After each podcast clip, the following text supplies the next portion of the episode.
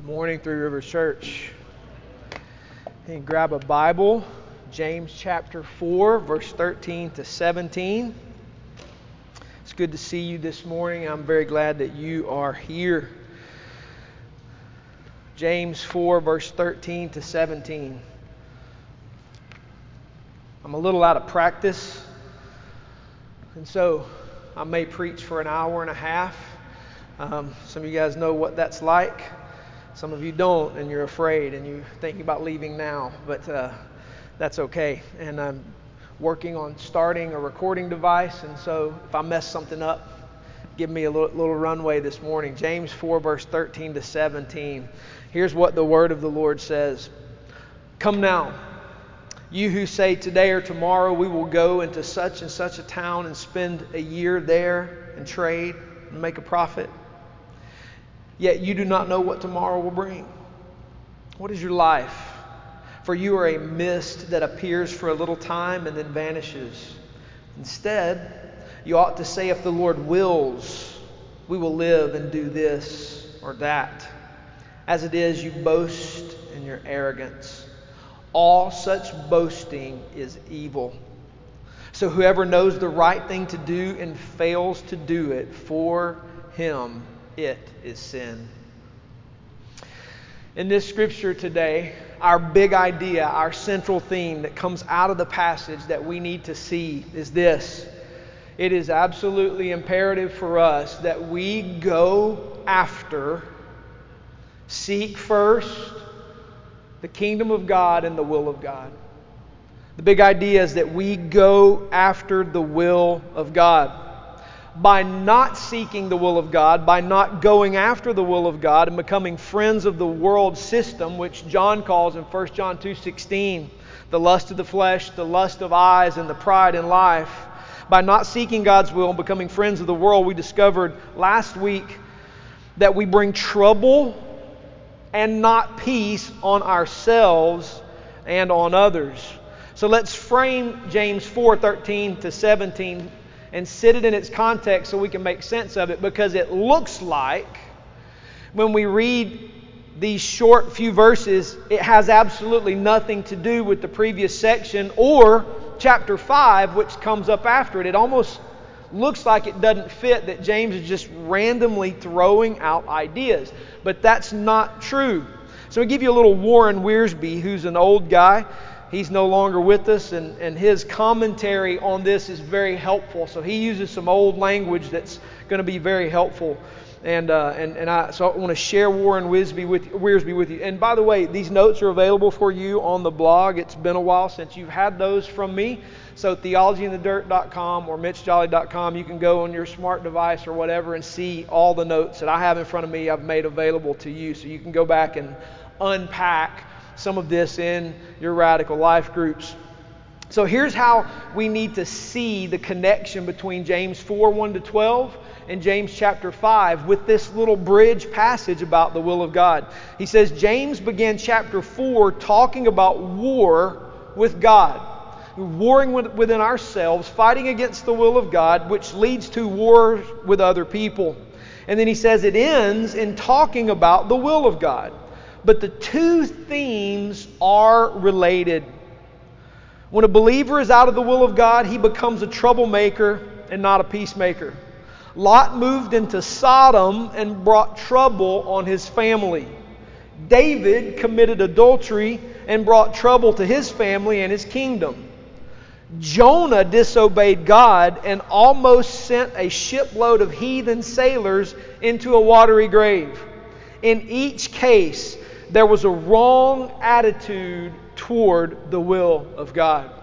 So, from those who were warring with God and warring with each other, down to chapter 5, those who were warring over who had and who didn't have, those who had using it against those who didn't, those who didn't decrying and not liking those who did, this attitude that was present was a wrong attitude about what God wanted. These Christians have endured a lot, they have suffered terribly, and they have finally been established to some degree and they began flourishing. And some of that, though, has not turned out very good. Much Likely most of the internal fighting revolved around seeking material growth and wealth in their new freedom and the subsequent oppression of those who didn't have what others had and then the disdain of those who did for those those who didn't for those who did. And this is how we connect James 4 and 5, which you're going to hear next week. At the heart of the connection between James 1 1 to 12, verse 13 to 17, and chapter 5 is the need we saw in verse 7 to resist the devil so that he flees from us and his world system by particularly seeking the will of God. So it brings up a question that's going to be very important for us today. How do we do that? How are they?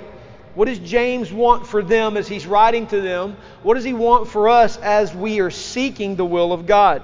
I think the scriptures here are going to give us three actions, so we want to unpack those for a few minutes, and then we want to look at some application on how we can put that to use today. And by the way, I want to encourage you, as I always have, when you gather Uh, as a family, when you gather as a radical life group, or when you have your private devotional, open your Bible and read. Take these notes and use them. There's no way to be exhausted. If you've been around me long enough, you know I will give you more than we can do on Sunday morning and more than you can probably do in your small group. And the point is that you would go and use it. Okay?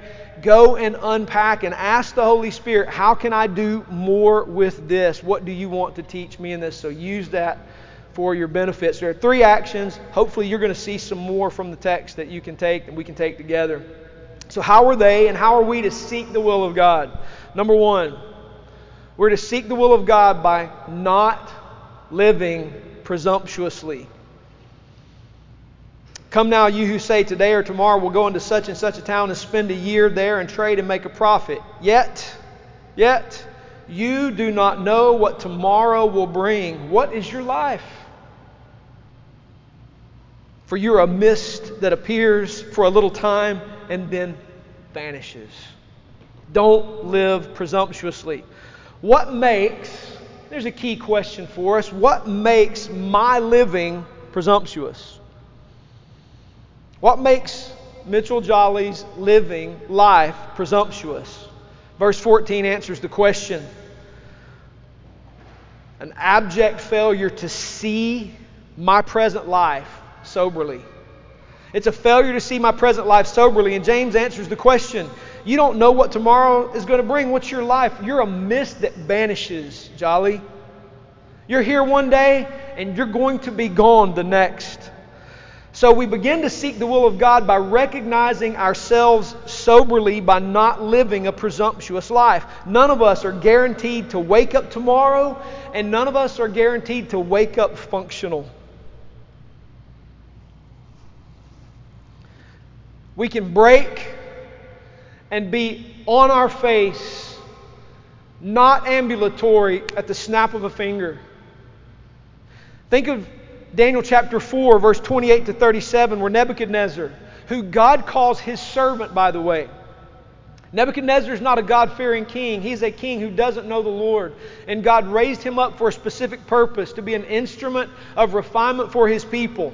And Nebuchadnezzar's in his palace and he's looking over all that he's done. And he makes this arrogant statement about what he has done and all he has built. And God, in that moment, puts on him this thing where for years he crawls around on all fours, acting like an animal until he humbles himself and recognizes who he is. To just assume I'm going to be ambulatory next year is arrogant. And verse 16, listen to what verse 16 says about it. As it is, you boast in your arrogance. All such boasting is not good. What does it say? All such boasting is what? Evil. To just assume I'm going to be ambulatory is arrogant and evil. One minute we could be feasting like Job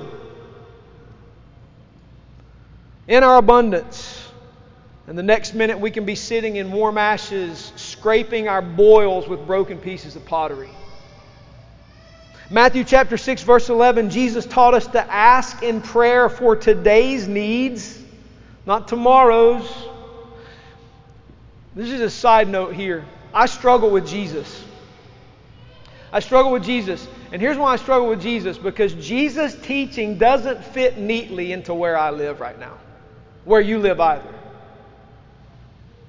Jesus taught us to ask for today's needs and today's needs only because we don't know what tomorrow is going to bring and today has enough trouble of its own. So he taught us don't fret about that. Live today and seek my provision for you today. He taught us to ask in prayer because we don't know anything about tomorrow or what it's going to bring. He taught us in that, and here's the point to live out of a deep dependence on the Father daily the reason we ask for today only is because I need to live in that kind of dependence on Him tomorrow too. And here's what I like to do I like to have tomorrow secured so I can stop depending tomorrow. Because a life of faith and dependence on God is a challenge. God, just give me enough for this year, take care of this year, square away this year, and I can sit back and relax. That's not a life of faith. The life of faith says, Lord, I need you today as much as I needed you yesterday. So, Lord, help me to live by faith today. So, the Lord even taught us to pray, depending radically on Him, not for multi year faith plans, but for what we needed today. Not much of what Jesus taught plays well where we live and work and play and try to survive. And I tend to try to worm my way out of it and around it as best I can by either explaining Jesus away or ignoring him altogether. Faith plans can be presumptuous plans. Understand this faith never equals presumption. Walking the line between presumption and faith is done only with the Word by the Holy Spirit in Trinitarian fellowship, using spiritual disciplines daily to depend upon God and seek first the kingdom of God and His righteousness so that we can know His will and His purpose for us today. Notice I said some things there that I think are worth unpacking, and they're not in your notes.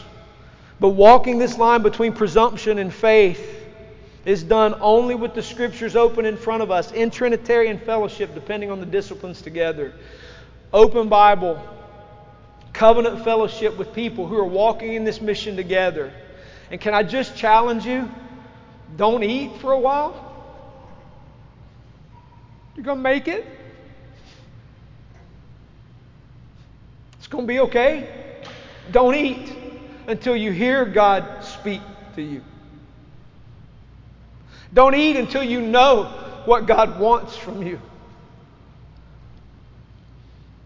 Pray without ceasing until you hear Him, until the Spirit testifies and witnesses with your spirit and those you're walking in covenant fellowship with on His good purpose and will to how to follow Him today. James tells us here that their warring revolved around presumption and not submitting to the will of God and having disdain for one another over what some had and what some didn't have. And they were warring over the passions of the flesh. And he says, What you should do is make sure you understand you live not in presumption, but in radical dependence on God to come through today. I'm convinced this is one of the reasons we look at our brothers and sisters in the global south and around the world who have nothing. They don't have software, they don't have money, and by the thousands, they make disciples to our ones or twos. Because they are radically dependent on God to come through today, and if He doesn't, they don't survive, so they depend on Him. And they have His Word, and they have each other, and they live in the disciplines, and they see the supernatural, unburdensome work of the kingdom of God come to them and often we find ourselves fighting and quarreling and struggling and wrestling and wondering whether I should or should not even fast or pray or, or spend time with my brothers and sisters in Christ or whether or not I should read my Bible today. And if we're going to walk in the will of God, we have to do it not in presumption, but in deep faith and dependence on God. So that was the first way we seek the will of God. The second way we're going to seek the will of God together, we see in verse 15. Instead, you ought to say, if the Lord wills, we will live and do this or that. So here's the little point to help you go all in, go all in on knowing God's will. Go all in on knowing God's will.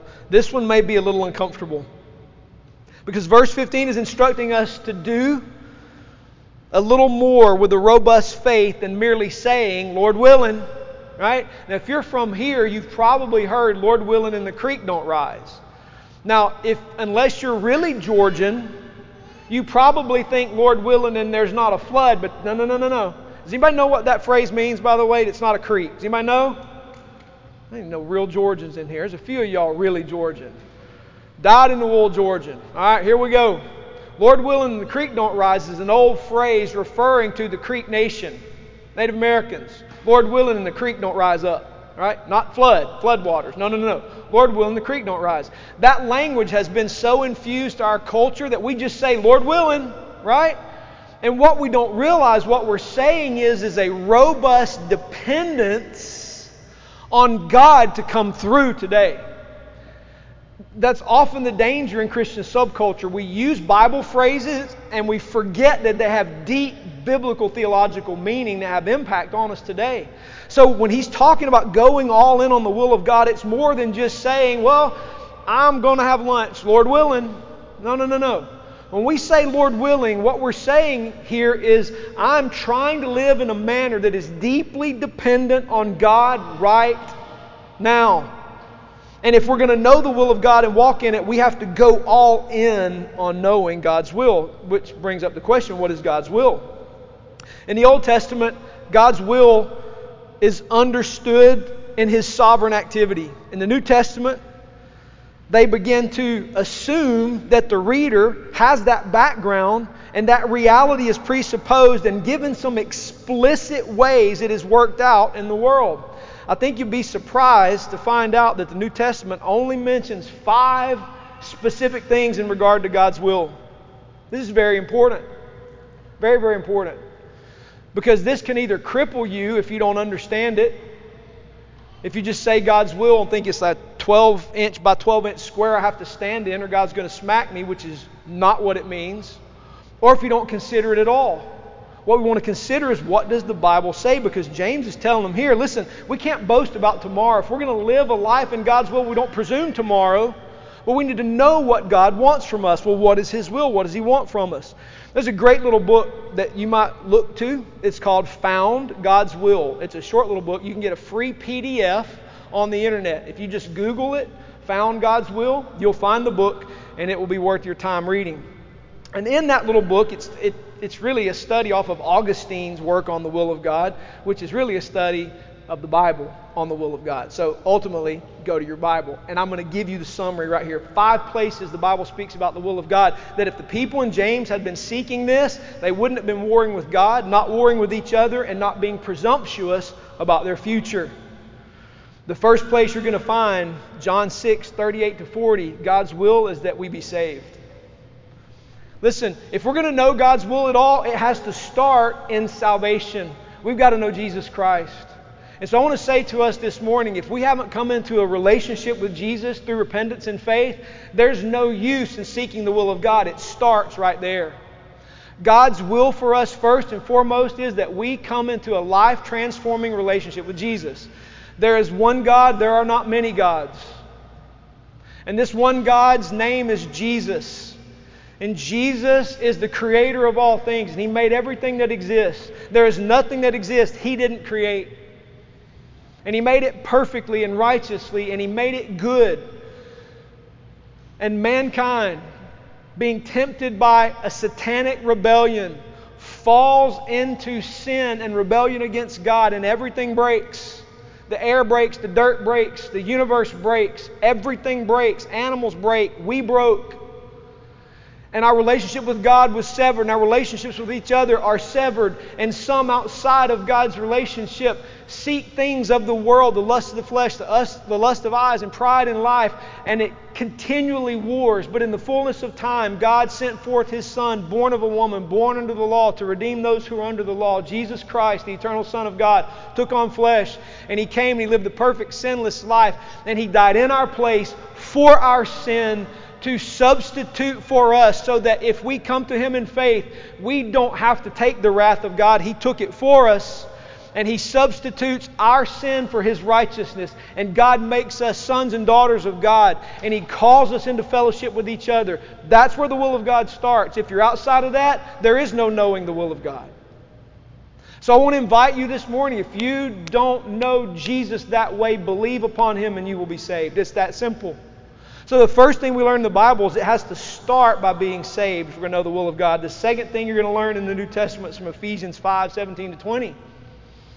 Now, by the way, all of these could be separate sermons by themselves. So we're going to run through them like Jehu through the house of Ahab. We're going quick. So I want you to go back and study them. He wants us to be filled with the Spirit. Ephesians 5 17 to 20. God's will for us is that we walk in the fullness of the Holy Spirit. When Jesus ascended, before he ascended to the Father, in John 14, 15, and 16, before he goes to the cross, before he's buried and rises and ascends to the Father, Jesus gave us a concentrated teaching on the work of the Holy Spirit. The Holy Spirit is given to us by the Son to bring the Father and the Son to be with us forever. His ministry is that of truth and conviction of the world of sin and righteousness and judgment to remind us of everything he has said. And Paul tells us in Ephesians chapter 5, 17 to 20 that our life is to be a life that is filled with his presence and his power. Meaning we're to daily walk in relationship with the Holy Spirit. Meaning daily he will talk to us, he will speak to us, he will guide us into truth. So if we're going to know the will of God, We've got to live filled with the Spirit who knows the will of God. Number three, we got to be submissive to God's will. Ephesians 5 21 through chapter 6, verse 4, which follows up a spirit filled life, he teaches us that we are to be submissive to God's will. And by the way, I think it's important to quickly say this this does not mean subject to abuse or being subject to whatever somebody or some group thinks you or me or anybody else ought to do out of their opinion bank. Submission is to God's truth and God's righteousness. Humble submission doesn't equal submission to wrong or submission to opinions that stand contrary to fact. It is submission to God's truth. So if we walk in the will of God, we are people who are submissive to God's will. Fourth, we're to be sanctified in purity. God's will for us is explicitly stated 1 Thessalonians 4 3 to 8. For this is the will of God, your sanctification, that you abstain from sexual immorality, that each of you know how to control his own body in holiness and honor, not in the passion of lust like the Gentiles who do not know God, that no one transgress or wrong his brother in this matter, because the Lord is the avenger of all these things, as we told you beforehand and solemnly warned you. For God has not called us for impurity, but holiness. Therefore, whoever disregards this disregards not man, but God who gives his Holy Spirit to you. And so we are to be sanctified in purity. It is God's will. You will find in the Old Testament this radically hard, difficult connection between impure and idol worship. You will find those two things hardwired together. The false worship of the demonic is hardwired to impurity. And so he states here that his will is that we be pure. Fifth and finally, you're going to find in 1 Peter 2 13 to 23. And verse 15 in that section connects the will of God to what he states explicit, explicitly is his will, and that is suffering. Suffering. God's will is that his people also walk through suffering. Suffering has some cleansing effects. 1 Peter chapter 4, verse 1 to 2 says, He who has suffered in the flesh is done with sin. Done. There is a cleansing effect on suffering in the life of the believer that teaches us to shun the world system, the lust of the flesh, the lust of eyes, and pride in life. And so those five things teach us God's explicit will for us. So, here's a question. If we're doing those things, because remember, big idea is go after the will of God. Go after the will of God is the basis for making sure we're financially doing right by each other and that we're not warring with God and warring with each other. If we're to live in God's will in these things, what are we to do in the nuances of daily life? Right? Because you got to live today. You got to decide to wash clothes or don't wash clothes, right? And I got some nasty ones at my house that were footballed all week and nasty kids who stink. And what's the will of God, right? It's a good question. I don't think the Bible tells me what the will of God for Daniel or John Mark's laundry is. I have an idea. Wash it, right? something.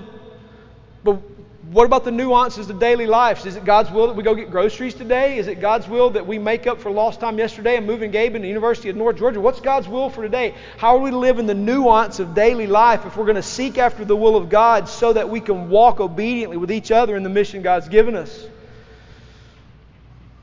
Psalm 37 4 is the answer. Delight yourself in the Lord, and He will give you or put in you the desires of your heart. Here's what Augustine said about Psalms 37 4. This is awesome. Love God, then do as you please. Love God, then do as you please. Because if you love God, right, if you have been born into the kingdom of God and your heart's been transformed and you love the Lord God with all your heart, mind, soul, and strength, you're a follower of Jesus Christ. And you are filled with the Spirit, walking by Holy Spirit's counsel, submissive to the will of God, living a life of sanctification, and you are suffering, then guess what God is going to put into your heart? His good, pleasing, and perfect will. Right? His good, pleasing, and perfect will. Because what does the Bible tell us in Ezekiel 36, Jeremiah 31 about the work of salvation through Jesus Christ that God will take out a cold, dead heart and give us a new heart that delights to walk in His way? So when we have the Holy Spirit living in a transformed heart and we have things in us that are good, right, and holy, that are desires, guess what the Holy Spirit should whisper in your ear? Go for it. Right? And so James is teaching these guys here Lord willing is so much more than a phrase we tack on to something we hope to do, but a life of radical submission to God's will and purpose. And it looks like walking in those things. I want to encourage you to talk with each other about what suffering looks like for us here. Because that's one, it's easy to look overseas and look at our brothers and sisters in our country and other countries we work in and go, that's suffering. And yes, it is. But I want you to understand also that suffering isn't absent here either. Suffering is part of the will of God for us, and it's one of the tools God uses to sanctify us so that we are done with sin. But it's only in those things that we begin to discover God's good, pleasing, and perfect will, as Paul calls it in Romans chapter 11, verse 1 and 2. So, don't presume. Seek after the will of God. And third, seek out the right, in quotes, the right of submitting fully to God's will. Failure to live like this is sin. Look at verse 17. So, whoever knows the right thing to do and fails to do it for him, it is sin.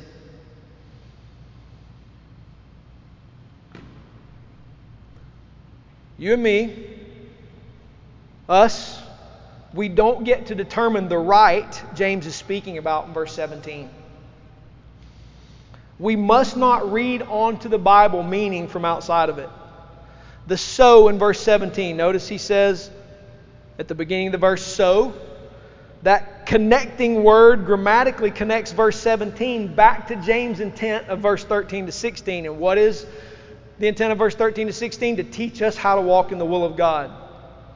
Therefore, the right thing that James is talking about we're to pursue is the will of God. This is an important thing for us to look at here because this is one of those verses that's easy to misuse on each other. What's the right thing to do? The Bible can never mean what it never meant. So this is a Bible study note, right? Bible study note. If you know how, want to know how to study your Bible, how to read it, how to study it. Remember this the Bible can never mean what it never meant. The author's intent is the meaning of the text. I don't get to determine that. My circumstances don't get to determine that. The Holy Spirit meant what He meant through the author and the circumstances in which the inspired text was written. Does that make sense? So the text means something, and I don't bring that meaning to the text. God put it in there through the inspired author.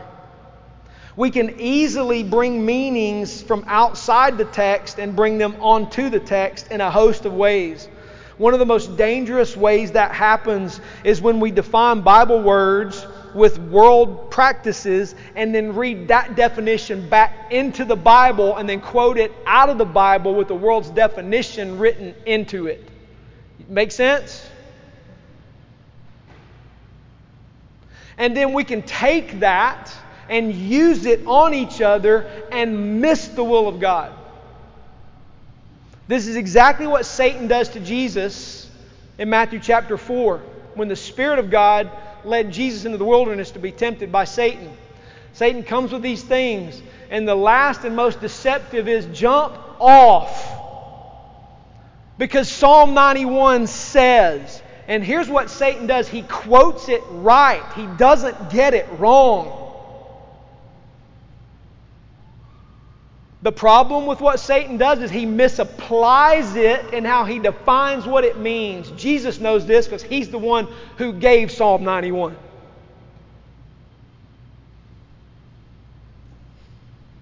And the danger for us is often we can read passages like this and start determining what the right thing is for everybody else and miss what James says is the right thing.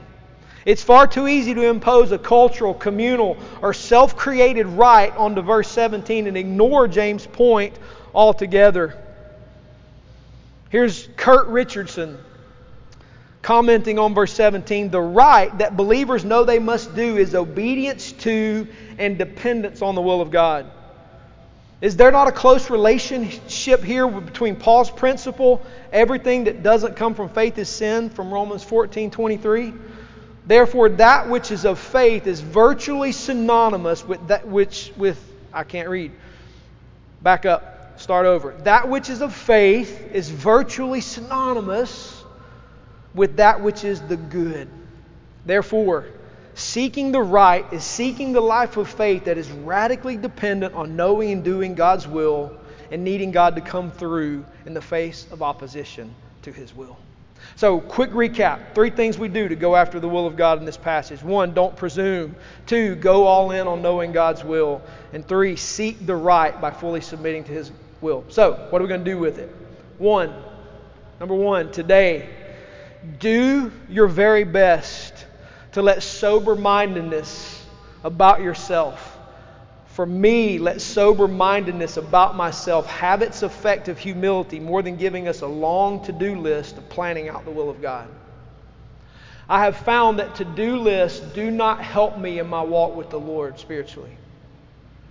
What I've found is that when I rightfully evaluate myself and truly evaluate myself and see myself, as James says in verse 14 of chapter 4, a mist that vanishes, I find myself in a place of humility before God and therefore usability. You've heard me say this before. If life was a football game, I'm well into the third quarter.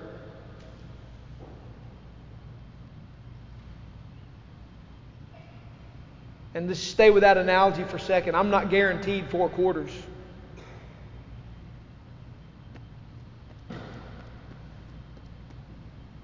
So let the sobriety of that for us sit on us a little bit. I'm a mist that vanishes. You see this James chapter 4, verse 6, verse 10, 1 Peter 5, 6 to 7. Real humility receives the powerful, sustaining, preserving, and providing grace of God. But beware. Beware of false humility that agrees with something just to avoid disagreement, or allowing bad teaching or theology just to get along. As good as humility is, false humility can be as devastating. To deal in the right is not arrogance, it is a humble thing to submit to God in right. But what James is dealing with here is making sure we all self evaluate ourselves and recognize I'm not guaranteed tomorrow. Therefore, I must live today as robustly and dependent on God as I possibly can. Number two, don't disguise personal, communal, or societal convictions as the will of God for other people to obey. This is part of what was happening with them. Some were being successful, others wanted what they had, and they were fighting with one another over success and how they divided assets among them. And it turned into all manner of chaos, and they were making plans in presumption. And people had all manner of ideas that were coming from demonic sources and putting them on one another. So be careful. Be careful. This is why we took so much time in the middle of this sermon today to look at what is God's will. What does He explicitly say His purposes are? So that we don't disguise personal, communal, societal convictions as the will of God for everybody else to obey. This kind of personal conviction imposed for everybody will lead to warring over worldly passions disguised as God's will. We must be careful with that. Number three, and this is where we'll end, and it's, it's a little bit more lengthy, but I promise this is the last point, it's the last application. By all means, by all means, make and live in good plans. And don't let plans become the object of effort and faith. Rather, learn to rest in God's will. Let me say that again. By all means, make and live in good plans. God's not anti plan, okay? He's not anti plan. But don't let plans become the object and effort and faith. Rather, learn to rest in God's will. Remember, God gave plans for building the temple. God is into good plans. James is not saying ditch good planning. James is addressing the attitude of our hearts regarding how we live out a well planned life within the will of God. Plans cannot become our hope, our trust, or our security. Listen to this. This is very important for a lot of us living in this pace of life that we find ourselves right now. With the speed of change in our world today, even the best leaders in the world are reluctant to make and implement plans beyond a year. Pick up a Harvard Business Review and read some articles on planning in the business world. There is too much change with too many variables to forecast too far into the future. And so, for the world in general, I'm convinced that the growing speed of change around us is a built in frustration from God to combat man's arrogance. Our individual and corporate abilities for increased efficiency have outstripped our ability to make long term plans, and we keep trying to do it.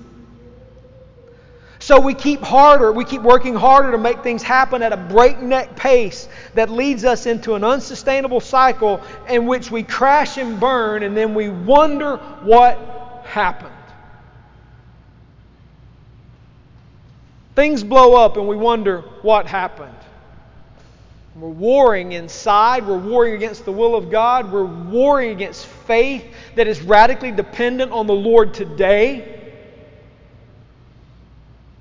And then we begin to war with each other and we wonder what in the world happened. Let that not be us.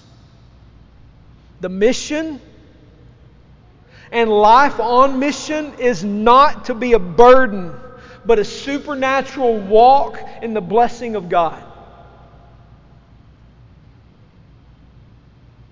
I believe Jesus is continuing to say to his people what he said in Matthew 11 28 Come to me, all you who are weary and heavy laden, and I will give you rest.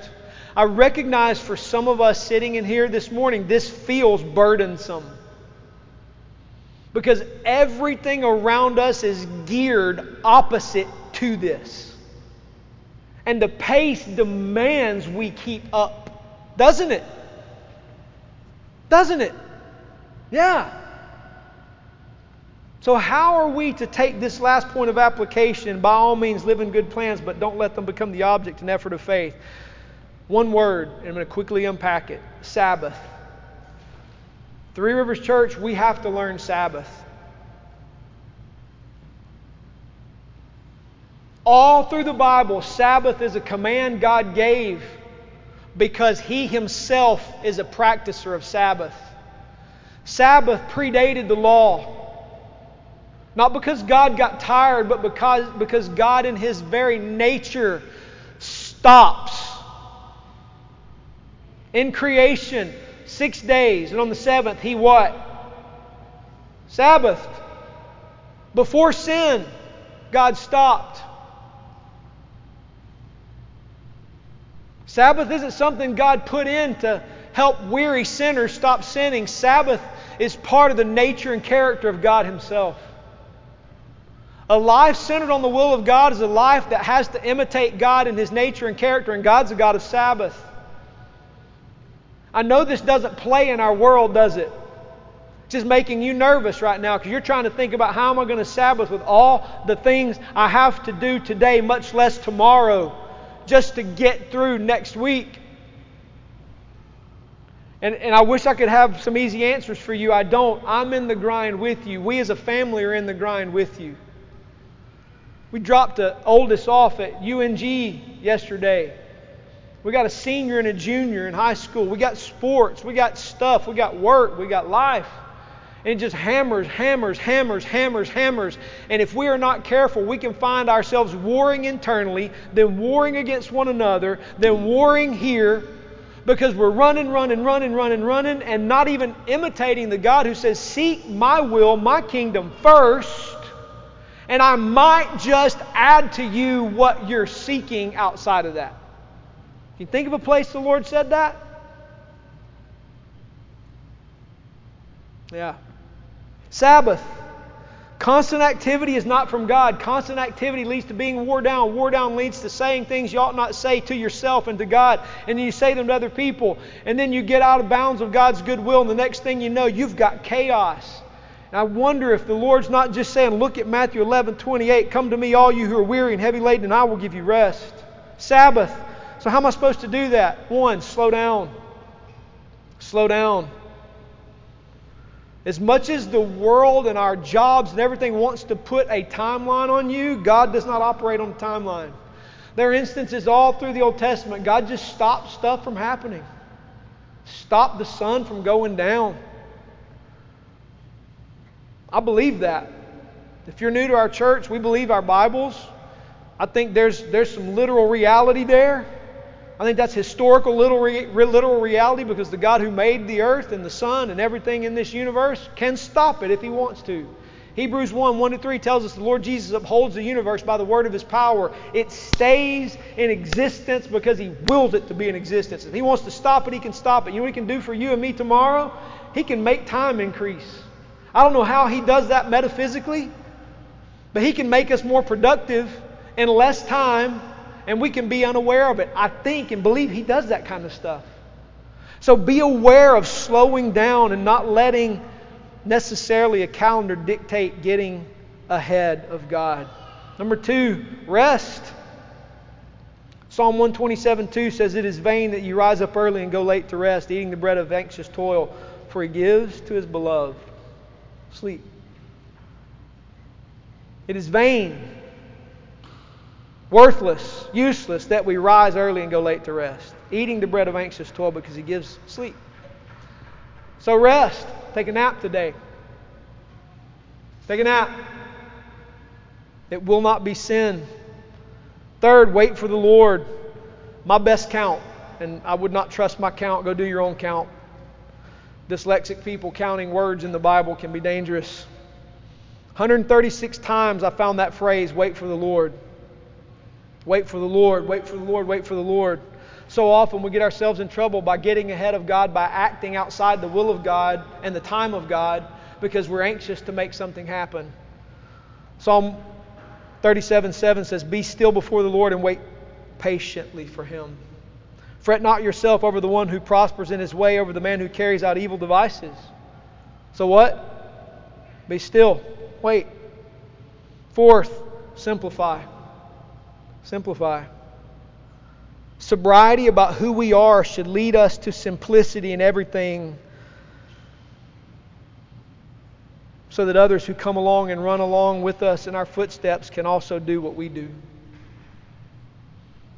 Simplify. Often we want to get complicated because in arrogance we want other people to think that we're something else. Look what I do. Simplify. Don't be presumptuous. Simplify. get narrow and go deep in everything. Often we're far too broad. We try to do too much and we don't do any of it very well. Get narrow and go deep. And finally, if you will discover God's metric for success,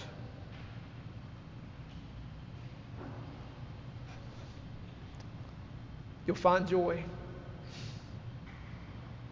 If you will discover God's metric for success, you'll find joy.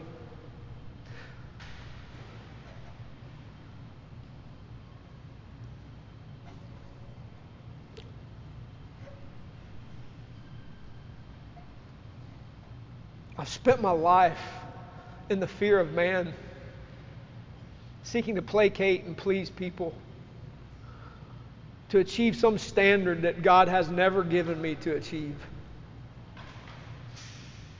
among many other things that nearly killed me.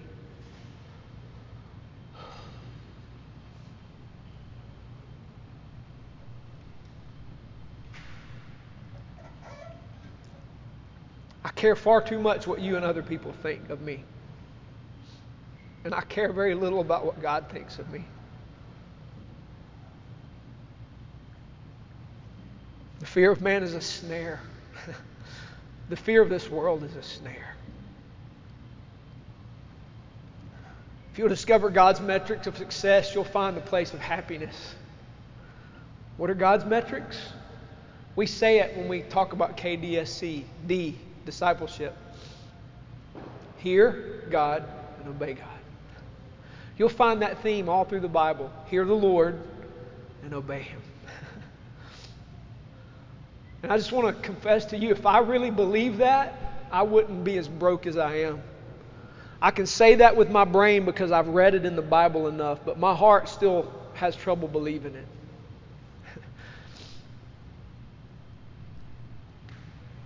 If we will find God's metrics of success, which is hear and obey, not number of chairs, not dollars, not nations engaged, not number of kids in care or no longer in care. Not that those things are unimportant, but they're not number one.